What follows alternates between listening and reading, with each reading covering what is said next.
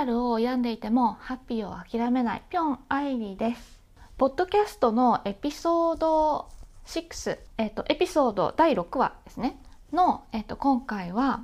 拒食時の食事制限についてお話ししたいと思います。えっと、私がどういうふうに食事を制限していったのか。それとあとダイエットの食事制限と拒食症の食事制限の違いっていうのは一体何なのかっていうのを私が思うところで伝ええー、と語りたいかなと思います。このねダイエットの食事制限と拒食症の違いっていうのをね結構あの不思議に、まあ、気になってる人多いと思うんだよね。で私が体感した私が考えたところのその違いっていうのも、えっと、この機会にお話ししてみたいかなと思います。まあ、まずは私がどういうふうに食事を制限していったのかっていうところから語っていきたいと思います。で、えー、っと私が拒食症に、えっと、なったまあ拒食症になったっていうのは当時はそんないきなり「あ私拒食症になった」とか思ってないのね思ってなくっていつの間にか食事制限をしていたっていうことにはなるんだけどでその食事制限を始めたきっかけっていうのをもう一回簡潔にお話ししたいと思います。今までのねあのエピソードで一応こんな感じでこういうのがきっかけでっていうふうにお話はしてるんだけどもう一回だけ簡単に。で、えー、っとまあ、本当にね簡単に言うからあの詳しく知りたい方は、えっと、前のエピソードを確認してみてください。でえっと、私が食事制限をするようになったきっかけ主なきっかけは大学生活を当時始めてたんだけど大学生活とあとアメリカに留学をまずはしたのね。でその2つの生活を通して自分のね英語力っていうものに対する自信を大きく失ったわけです。英語力を失に対する自信を失ったからって何なのっていうふうにあの今までのエピソードを聞いてない人は思うかもしれないんだけど当時の私にとってはね英語力っていうのがまあ私の全てだったんだよね。これは過去のエピソードで詳しく話してる内容を繰り返すことになるからもう本当に簡単にさっととしか言わないんだけど大あと大学に入るまでに高校をね一回中退してそのパニック障害を発症してで中退してからまああのちょっと飛行に走ったりなんかして全然なんかこう大学に行くとかね留学をするとかねそういう世界とはかけ離れた世界にいたのね私は。でそこからこのままじゃダメだっていうふうに目覚めるきっかけがあって目覚めるというかうん、それで一生懸命勉強をして大学に入ったと。でその勉強もね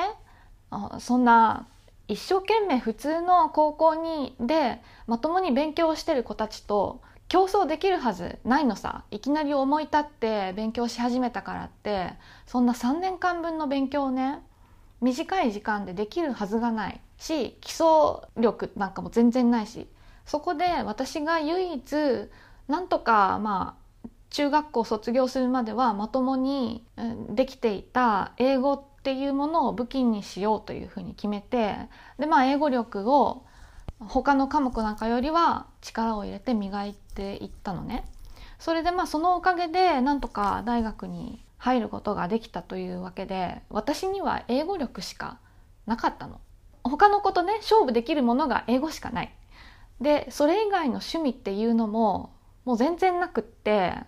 本当に大学に入るまでの生活はねもうやばかったから。その受験勉強を始めてからはもうその受験一本でね勉強勉強勉強で本当に座りすぎて地になるほど勉強ばっかりしてたんだけどそれ以前の私のね趣味って何だったかっていうとねまあ夜遊びでしょタバコでしょお酒でしょうんなんかねもうそういう感じのちょっと言うのをこれ以上のことは言うのがはばかられるぐらいの そういう感じのことがまあ趣味だったというか楽しみだよね。趣味ではなくって楽しむものとしてそういうのしかなかったから。でそういうのはもう受験の勉強をする時にすっぱりとやめたわけ全部。タバコもやめたしお酒も飲まなくなったし夜遊びなんかをしていたらもちろん勉強はできないから夜遊びもやめて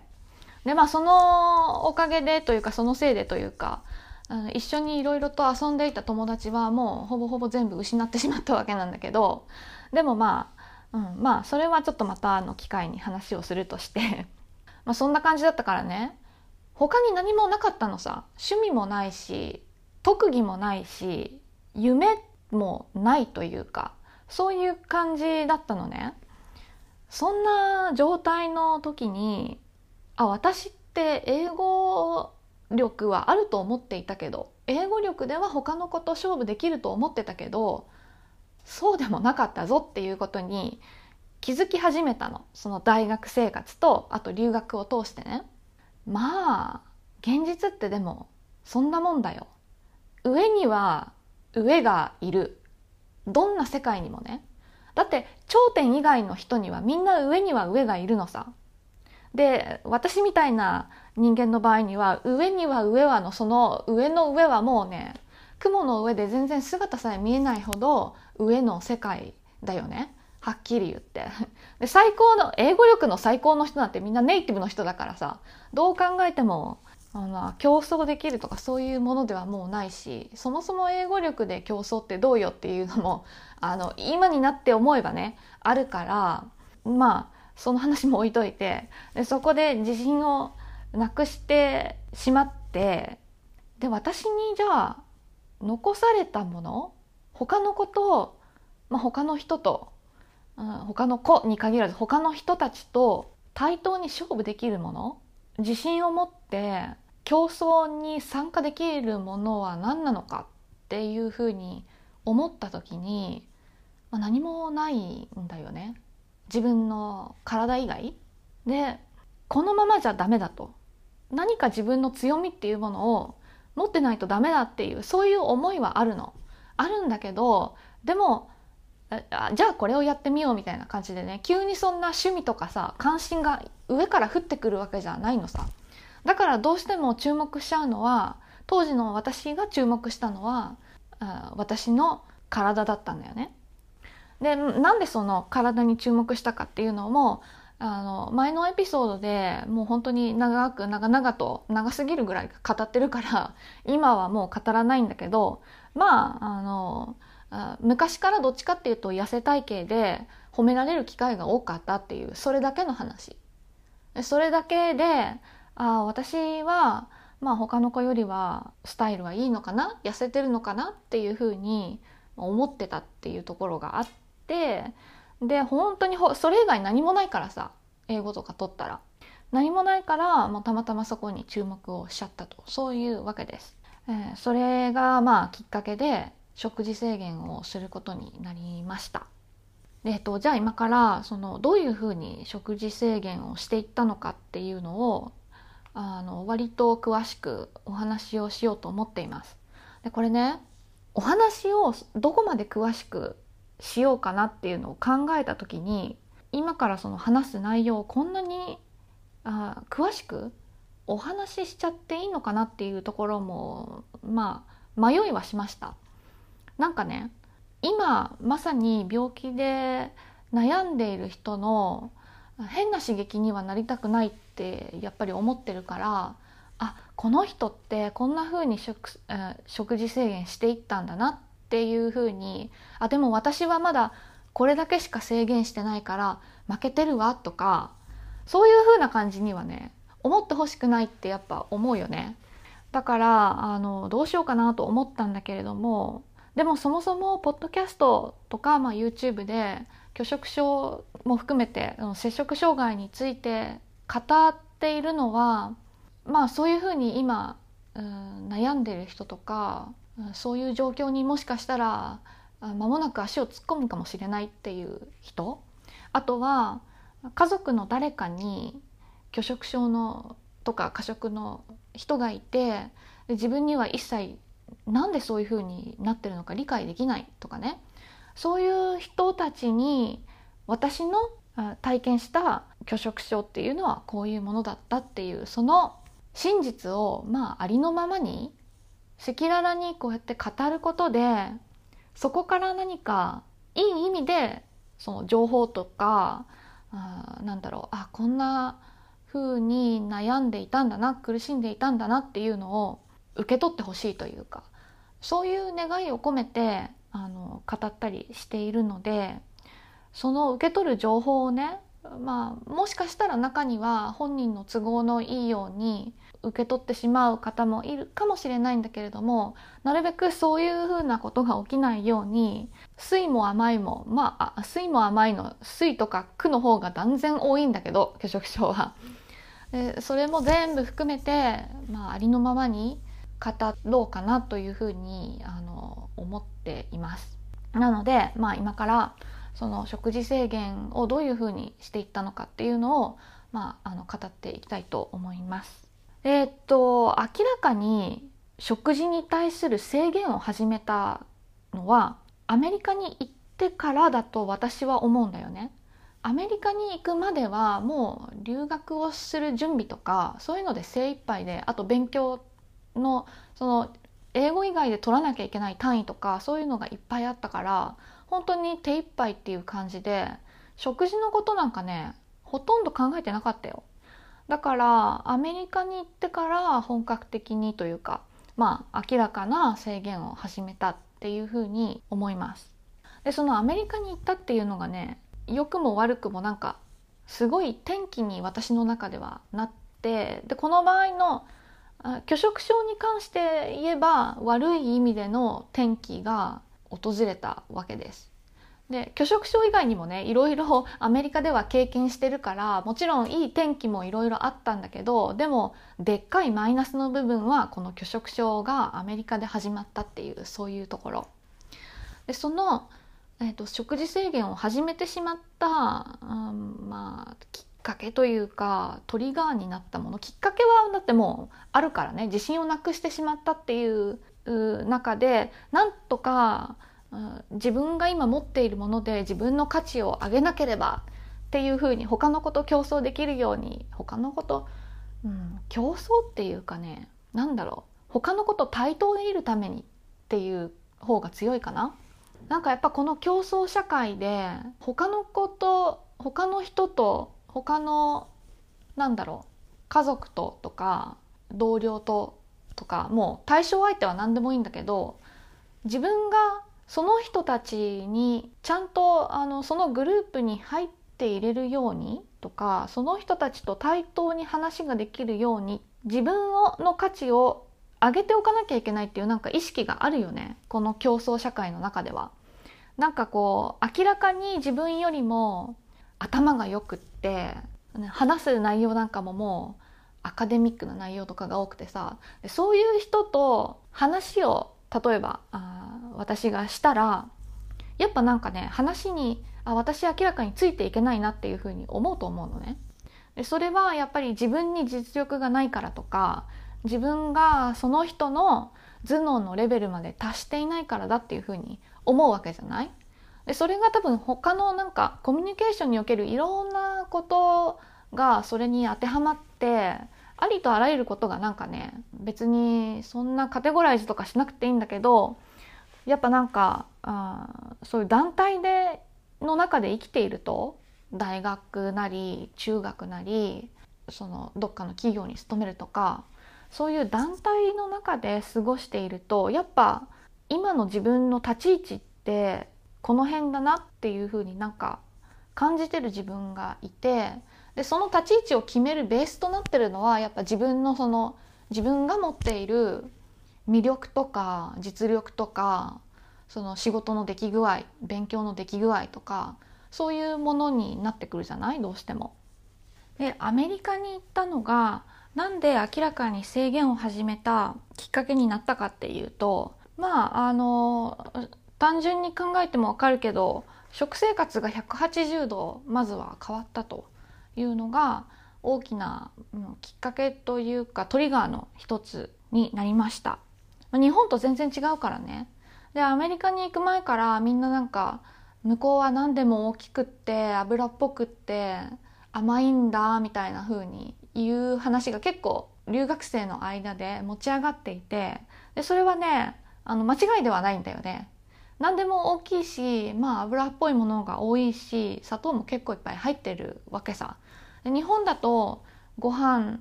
になんか和風のそのテイストとかだと油っぽくないじゃない？でも向こうはやっぱ何でも油っぽいからね。でそういうふうにあの食生活が180度変わったっていうのとあと最初のそのステイ先？私アメリカにいる時にステイ先あのホームステイだったんだけど、えー、えっと、2つのそのステイ先を転々としたのね。で本当だったらあのステイ先を変えることはできないっていう契約だったんだけどちょっと理由があってステイ先を一旦変わりました。でその理由っていうのがね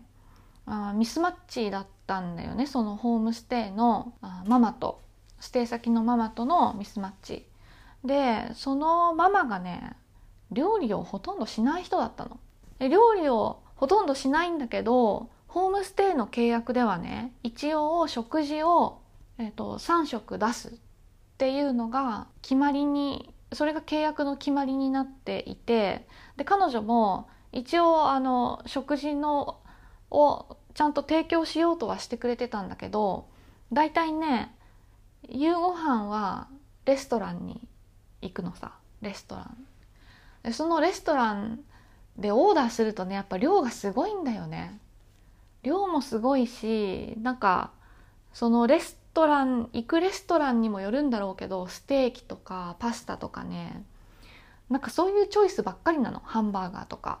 そういうものばっかりやっぱ食べたくないと思うじゃない？年頃の女の子としては。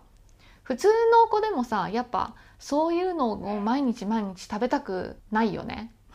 病気じゃなくても。そういうこともあってなんかあ私今お腹空いてないから今日は家にいるとかあとその人が朝食とかあとランチのサンドイッチを作るためにこれを使ってねみたいな感じで簡単なその食パンとあとなんだろう、まあ、本当に簡単なものだよ。食パンとあとなんかバターとかチーズとかその辺は冷蔵庫に入ってるからみたいに言われてでそういうもので夜をやり過ごすようになってたんだよね。でそういうのがなんかきっかけでその食生活が180度変わったっていうのとそのホームステイ先の最初のあのステイ先のママは外食がほとんどでまあそれが年頃の女の子にはあまり合わなかったと。それでまあそこに行って食べるよりは食欲がないとかなんか適当に言い訳をつけて一緒に食事に行かないのね。で家にいて代わりに食べるのがまその人が冷蔵庫の中に溜め込んでいた、うん、食パンだとかチーズだとかそういうのとかなんかたまにそのレストランじゃなくてデリにデリっていうな、まあ、お惣菜みたいなのを売ってるショップに連れてってもらうことがあったからその時にバーって野菜とかをサラダがいいなとか言ってバーって買ってもらってサラダをでそれを冷蔵庫に入れといてちびちび消費していくっていうそういう感じの生活を最初はしました。なんかそれがねまあ原因のトリガーの一つになったんじゃないかと思っています。その明らかに食事を制限し始めたっていうねトリガーに。で、えっと、最初はどういうふうに制限をしていったかっていうのはね全体的に食事量が少なくなるところから私は始まりました。で、えーと、食事量が少なくなるだけで食べるものはね大体今何でも食べれてたんだよね最初は。その肉魚チーズ、まあ、砂糖が入ってるものとかもうとにかく何でも普通と同じように何でも口にしていたんだけど量だけが全体的にその少なめになっていった。でそれがまあ始まりでだからねそういう意味でも最初のそのステイ先のレストランに行くっていうのがね合わなかったんだよね。私的にはちょっと食事を制限し始めて量を少なめに取るようになっていたのにレストランではこんななんか3倍ぐらいの量が出るのさ。パスタでも何でももう本当に3倍ぐらいの。でそれをねレストランによってはなんかあのお持ち帰りのプラスチックの箱みたいなのがあってそれに入れますか？とかって帰る前にチョイスをくれるところがあってそういう場合はね「はい入れてください」とか言ってそれを持って帰ってでそれをランチにしたりとかね。朝食に食べたりとかしてたんだよねパスタの残り物とかハンバーガーの残り物とか。でそうそういうのそういう場合はあラッキーとか思ってでそれを小分けになんか、うん、小出しにして食べてる感じでやっぱ量は1回に取る量が少なめになってたのね。でえっ、ー、とまあ全体的に量が少なくなっていくとだんだん体重っていうのはやっぱ落ちていくわけです。でそれがね体重を毎日測ったりとかはその時は全然してなかったし体重計もなかったからその時はね。ただなんかこう見た目とかあと自分の体感的にあちょっと軽くなってきてるかもしれないなっていうのは思ってた。その毎日着る服の余裕の出方とかさその辺でなんとなく。でもなんかだからどうっていうものでもなかったんだよね。体重がものすごい気になるとかそういうのもなくって本当にあのただ量を少なくしていた時期。でこの時期はねでも私的にはもう拒食症が始まっていたと思っています。でそのあの理由なぜダイエットの食事制限と拒食症が違うのかっていうのをまあこのあ制限を始めたその制限どういうふうに制限していたかっていうのを語った後でお話ししようかなと思ってるんだけど、まあ、この全体的に量をだんだん少なくしていった時期っていうのももうあの拒食症が始まっていた時期だろうなっていうふうに私は考えています。ただね全然気づかないのよ。気づかない。自分がそんな病気になっているとか他の人とちょっとなんか違うぞとかね全然気づかないの。なんでかっていうと、まあ、何でも食べれるからだよね。肉も食べれる魚も食べれる。何だって食べれるお菓子も食べるクッキーも食べる。ただ量がちょっと少ないだけなの。だからダイエットをしている子たちと同じでダイエットをする子の中には結構極端なダイエットをする子っているじゃない？なんかしばらく野菜しか食べないとかもう炭水化物は一切取らずに野菜とお肉だけで生きるとかね。でそういう子たちと比べると私なんかまだ全然甘っちょろいものっていうふうに当時は思ってたの。本当はね全然そんなことはなくって私の方が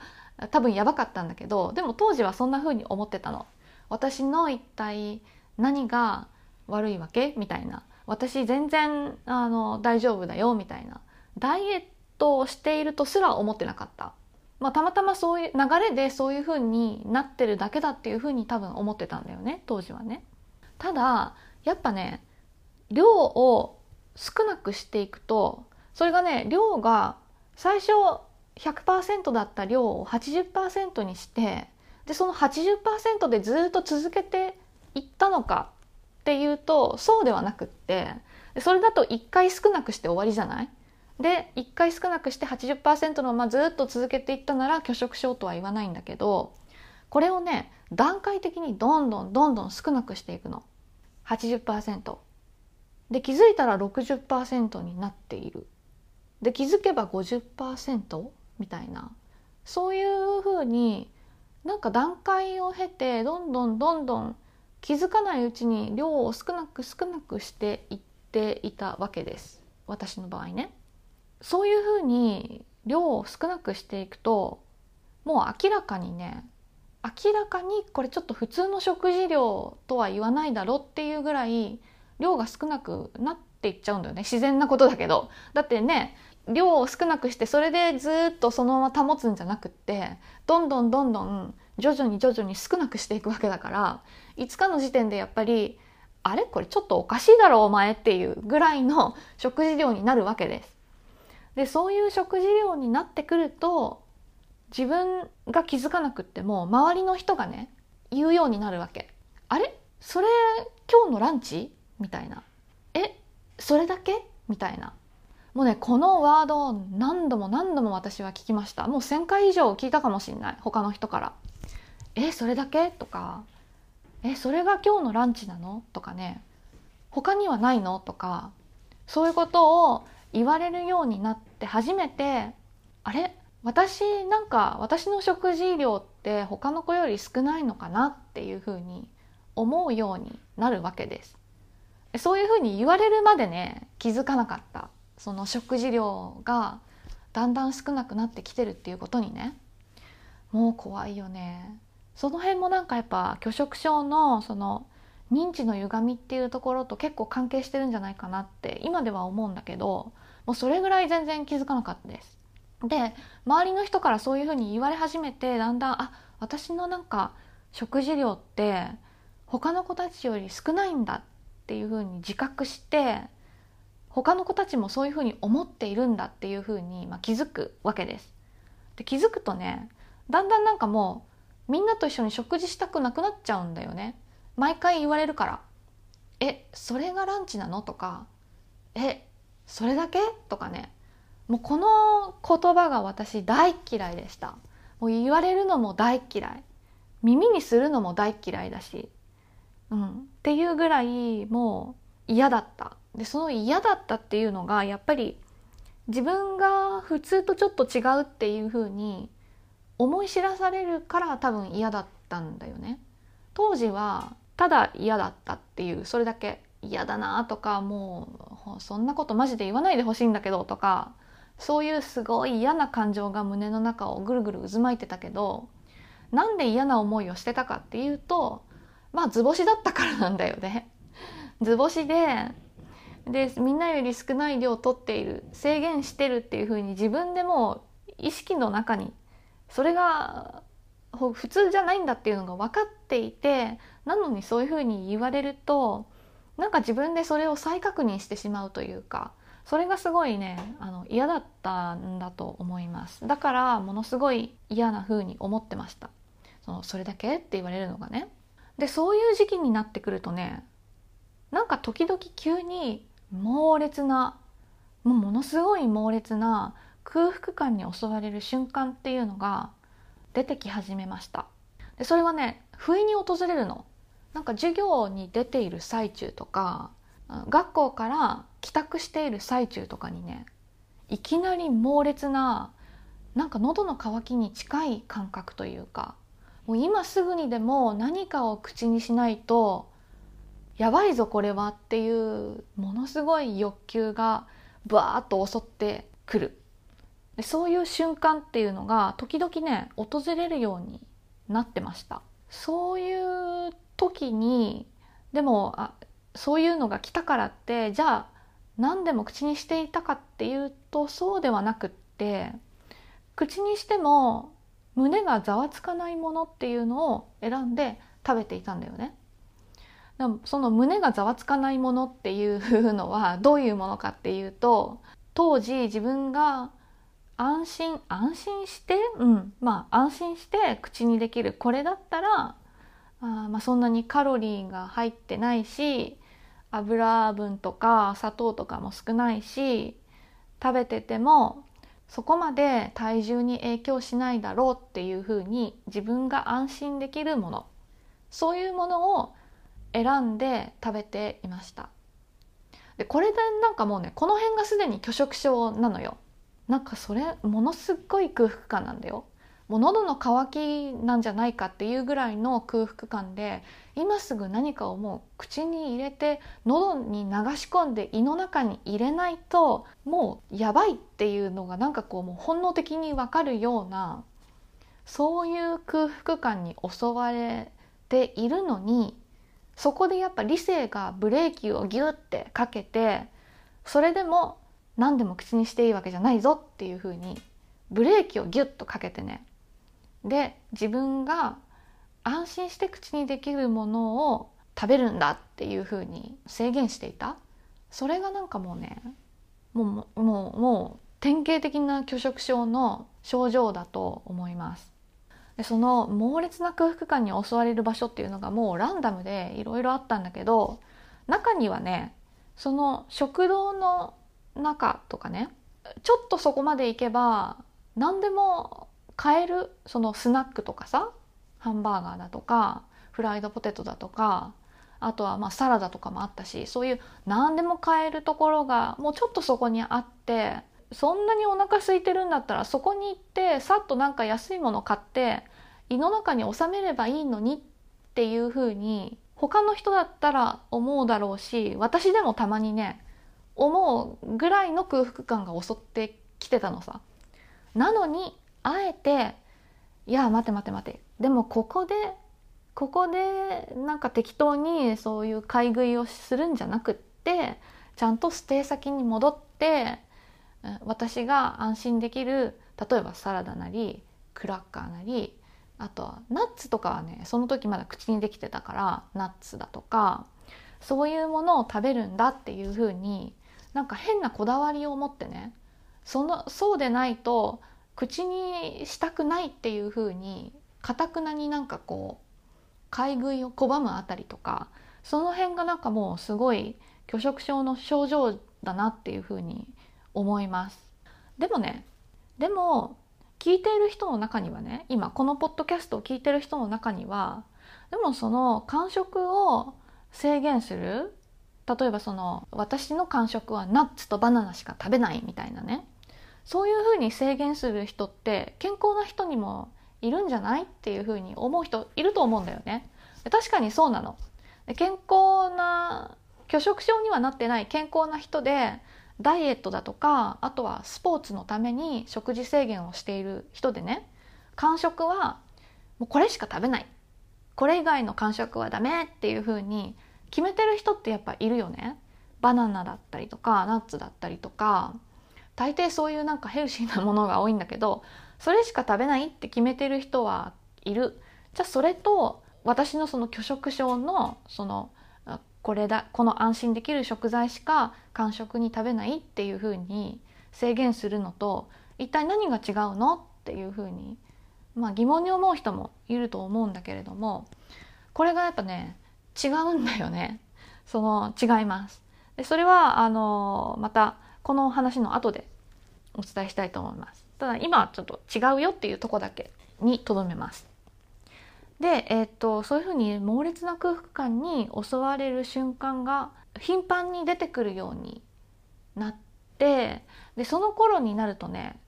かなり多分痩せていたんだと思います。頻繁にそういう空腹感が襲ってきたということは。でもまだこの時体重っていうのは測っていなくってもう本当に体感その自分の着た服のあの緩さ加減とかあと鏡で見た自分の姿とかあとは周りの人がコメントする様子とかねあなんかちょっと痩せてきてるんじゃないとかさそういうふうなことをまあ目安にしていたんだよね。なのでこの時はまだ自分の体重っていうのを全然知らないわけです。知っていたのは自分が日本で大学生活を始めて多分間がない頃に一回健康診断か何かがあってその時に測ったっきり。で体重計をね確か買ったんだけど買ったの。そう。体重計を大学に入ってちょびっと経って買ったんだけどもう6人乗らずに乗り始めたのはねもっぱらあと。そのアメリカから帰ってきてからだからそれまでもうすごい誇りをかぶっていた体重計です。っていう感じで体重のこと全然知らない。うん、けど多分この頃はかなり痩せてきてました。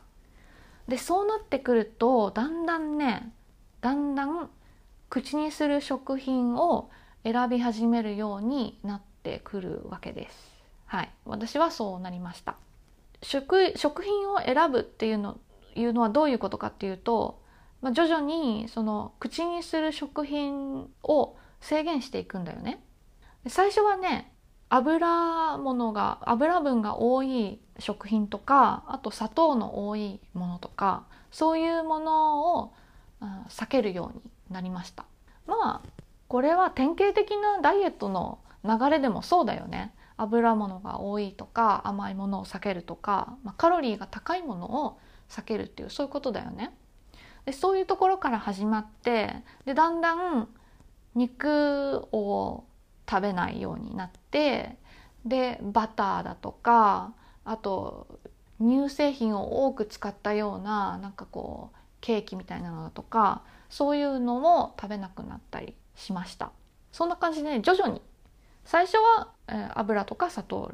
でだんだん肉も食べなくなってでバターが入っているようなものも食べなくなってっていう風に徐々に制限をしていってでその制限の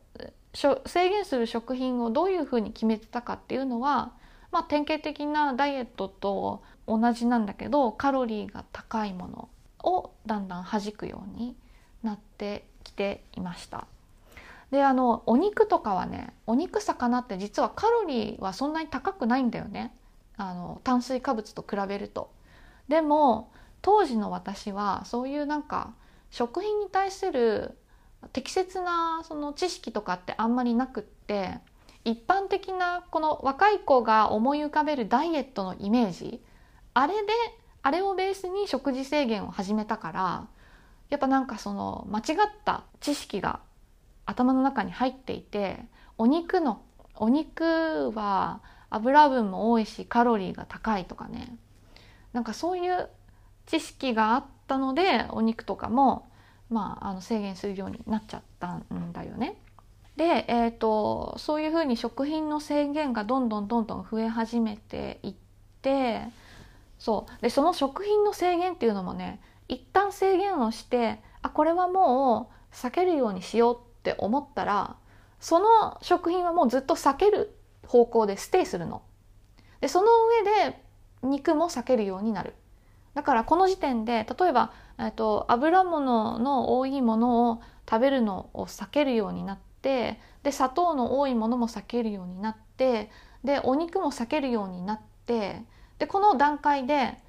油物の多いもの砂糖の多いもの肉の肉が入っているものっていうふうにこの3つのものを避けるようになるっていうそういうことね。だから避ける食品が追加されればされるほどその全体的な選べる食品のそのバラエティが減っていくイメージ。そういう感じで食事の制限をしました。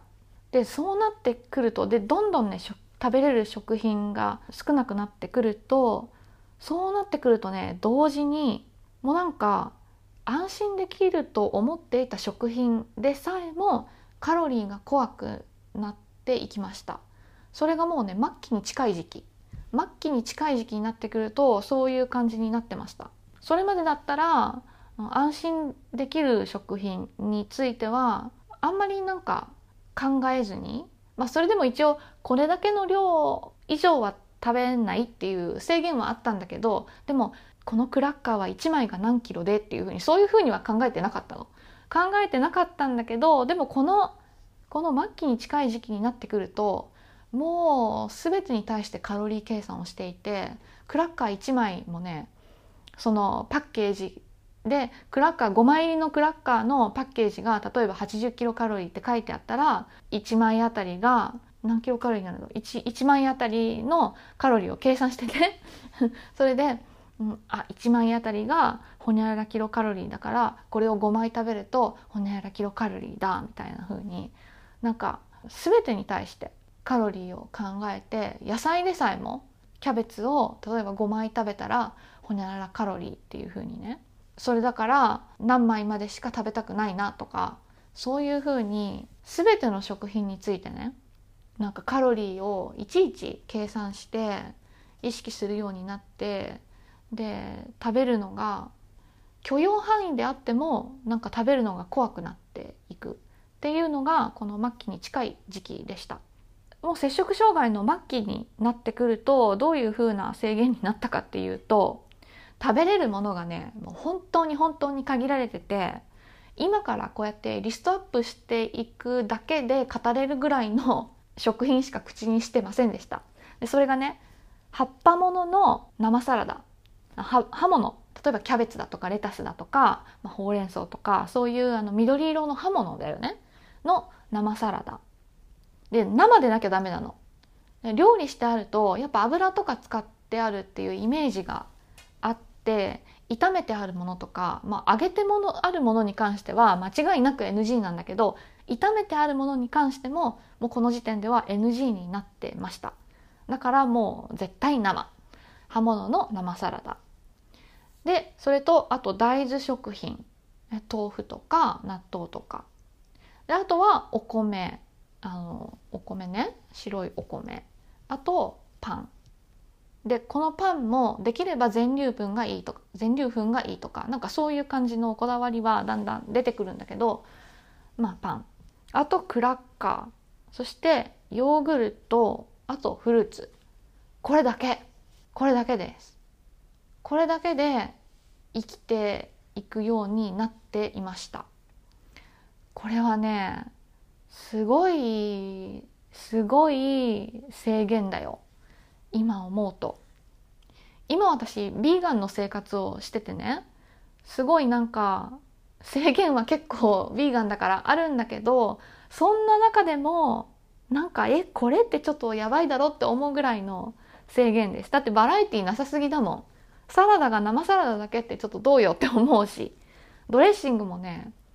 もう使えるドレッシングはもう油が使ってないノンオイルの和風ドレッシングだけっていう風な制限があって最終的に愛用してたのは青じそドレッシングとかそういうの。もうそれしか許さないみたいな。そういう風になってました。でこの末期のこの食事制限の時期がね結構長いんだよね。結構長かったです。あの全体的なその拒食症のかなりひどい末期のその時期を見るとこの食事だけで生きていた時間っていうのは結構長いです。で、えーと、それとあとそのものすごい食事制限に加えてあの食品の制限ね。ものすごい食品の制限に加えてあと100キロカロリー以上のものを食べるのが怖いっていうものがあありました。それが制限に加わってました。その100キロカロリーを超えるものっていうのがどういう意味かっていうと例えば大豆食品でね納豆1パックはだいたい100キロ以下なのよでそれだと、まあ、食べても OK なのねで、えーと、ご飯もだいたいその小盛り結構小盛り気味に盛れば100キロを超えないわけです。すごい小盛りに盛ってんだね。でその、うん、それだったら食べれる。でこのお米と納豆を同時に食べるのは大丈夫だったの。なので総カロリーが100キロを超えるっていう意味ではなくって一つの食品に対して、うん、納豆なら納豆に対して100キロカロリー以上のものを食べるっていうのがすごい抵抗がありました。これもね今考えるとえ？っていうふうにちょっとそれ筋通ってないんじゃないっていう感じの 変なこだわり方なんだけどそういうふうな制限も課してました。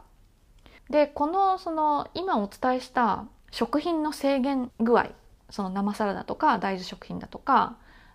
クラッカーヨーグルトフルーツだとかそういう食事制限プラス一つの食品に対して100キロ以下のを超えないっていうその制限がプラスされると大体ね1日あたり朝昼晩何かを口にしたとしても大体800キロカロリー以下。800もねいかないよね。大体500600 700いけばいい方なんじゃないかな。なんかそんな感じのものすごい制限を課してました。末期はね。もうそんな制限を課したらねはっきり言って一気にどんどん痩せてもうガリガリになっていくわけです。最終的にはねものすごいなんかもうガリガリのどっかのなんだろうあのアフリカの飢餓の国に行った人のようなそういうなんかそういう感じののガリガリ具合になっていました最終的にはね。はいえーと、とりあえずこのあの流れ全体的に量が少なくなっていくっていうところから最終的な末期ではもう食品の制限からカロリーの制限からものすごくってどんどん痩せてしまっていったとそういう感じのあの食品の、うん、食事制限をたどっていきました。でえー、っとダイエットの食事制限とその私が行った拒食症のその食事制限と一体何が違うの？っていうところなんだけど究極的なところはね究極的なところは食品に対する恐怖。もうこれに尽きると思います。この恐怖感とかそのすごい変なこだわりみたいなのが強ければ強いほど拒食症の症状が強いっていうふうに言えると思います。まああの簡単な例を出すとものすごいきつい食事制限をしているスポーツ選手とかね。あとものすごい食事制限を一時期だけっていうふうに決めてやっているそのダイエットダイエッターっていうの？ダイエットをしている人？なんかは、まあ、確かに確かにものすごいきつい食事制限をするの。するんだけど仮にその制限中にね間違ってクッキー食べちゃったとか間違ってバターがいっぱい入っている食品なんかケーキだとかさそういうのをあ食べちゃったとか、まあ、間違ってはないけど誰かの誕生日会に行って絶対に食べなきゃいけないようなシチュエーションになったとかね。あと誰かのウェディングに行って、まあ、絶対に食べなきゃいけないとか、まあ、記念だからせっかくの記念だから食べたいっていう風なシチュエーションになったりとかそういう時にどんなにきつい食事制限をしていてもそのあのスポーツ選手だったり普通のダイエッターの人はね食べれるんだよね。クッキーとかケーキとか。あの戸惑いはあると思うよ。今まで一生懸命頑張ってきてるわけだし普段はものすごいきつい制限をしているんだから口にするのは戸惑うと思うけどでも食べれる。で食べた後も後悔したりするかもしれないけどものすごい恐怖とかねもう寝れないぐらいの恐怖とかランニングを1時間しないと座っていられないぐらいの恐怖とかそういう感じの恐怖じゃないよね彼らが感じるのは。でも拒食症の人の感じる恐怖っていうのはその例えば誤ってクッキーを食べちゃっただとかもう強制的にその普段だったら絶対禁止しているようなものをたまたまそういうふうに食べなきゃいけない流れにねなったとかそういうふうな時にもうものすごい恐怖。寝れない。寝れないんだよね。その取ってしまったカロリーのことが頭の中をぐるぐる回ってああ私これだけのカロリーが私の中に入ってしまったっていうふうにものすごい恐怖に襲われるわけです。それでまああの典型的な行動としてはねその入ってしまったカロリーを打ち消そうとしてすごいなんか運動するんだよね。走ったりだとか筋トレしたりだとかものすごい運動をしたりもしくは運動せずに例えば下剤を使っちゃうとかね。それとか何とかしてそのカロリーを打ち消すために今日食べる予定だった夕食をもう食べないとか。で下手したら明日の朝昼も全部食べないとかね。夜になるまで明日の夜になるまでもう絶対何も口にしないぞとか。それで大体カロリーはチャラだみたいなね。なんかそういう風なものすごい恐怖とかものすごいなんかカロリーに対するこだわりに縛られてもうそれに縛られて生きてしまうっていうのが拒食症の人たち、うん、そこがねあのスポーツをやって制限してる人とかダイエッターで食事制限をしてる人と拒食症のもう一番大きなもう一番大きな究極的な違いはそこ。えっ、とあとまあ細かいところを言えばもう徹底的なカロリーの、うん、制限だよね。例えばそのスポーツとかダイエッターで食事制限をしている人は、まあ、このぐらいのカロリーっていう基準があってねでそのカロリーぐらいまでなら食べても OK っていうかそのぐらいまでは食べなきゃいけないっていうのが彼らのなんか意識の中にはあってその制限の基準っていうのがね割と高いわけです。あの拒食症の人にからしたら彼らの制限っていうのはね結構高いのよ。で拒食症の人のカロリー制限ってもっともっと低いから。もっともっと低くて異常なぐらい低くてだいたい普通の人が食べる1食分とか1食と半分ぐらいのカロリーを1日の総カロリーとね考えるぐらいそれぐらい低いです。カロリーの設定が。これもまああの違いだと思います。そしてあともう一個大きなあのダイエットの食事制限と摂食障害の方の違いは認知の歪みっていうのがあるのね。その認知の歪みっていうのがどういうものかっていうと、まあ、シンプルに言えば気づかないのさ。自分が異常なことをしているっていうのに気づかない。その異常なほど少ないカロリーに制限しているんだとか異常なほど食品に対して制限をかけているんだっていうのに全然気づかなくってまあよくてよくてまああの普通にダイエットしてるぐらいに思ってるんだよ。でもそのあの普通のなんかスポーツ選手とかダイエッターの人が同じことをするとね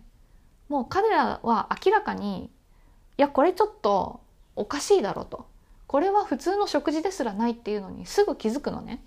それが、まあ、食事あの拒食症の人と普通のダイエッターやスポーツ選手の食事制限との、まあ、違いこの3つが私が思いつく限りで大きくって重大な違いなんじゃないかなと思います。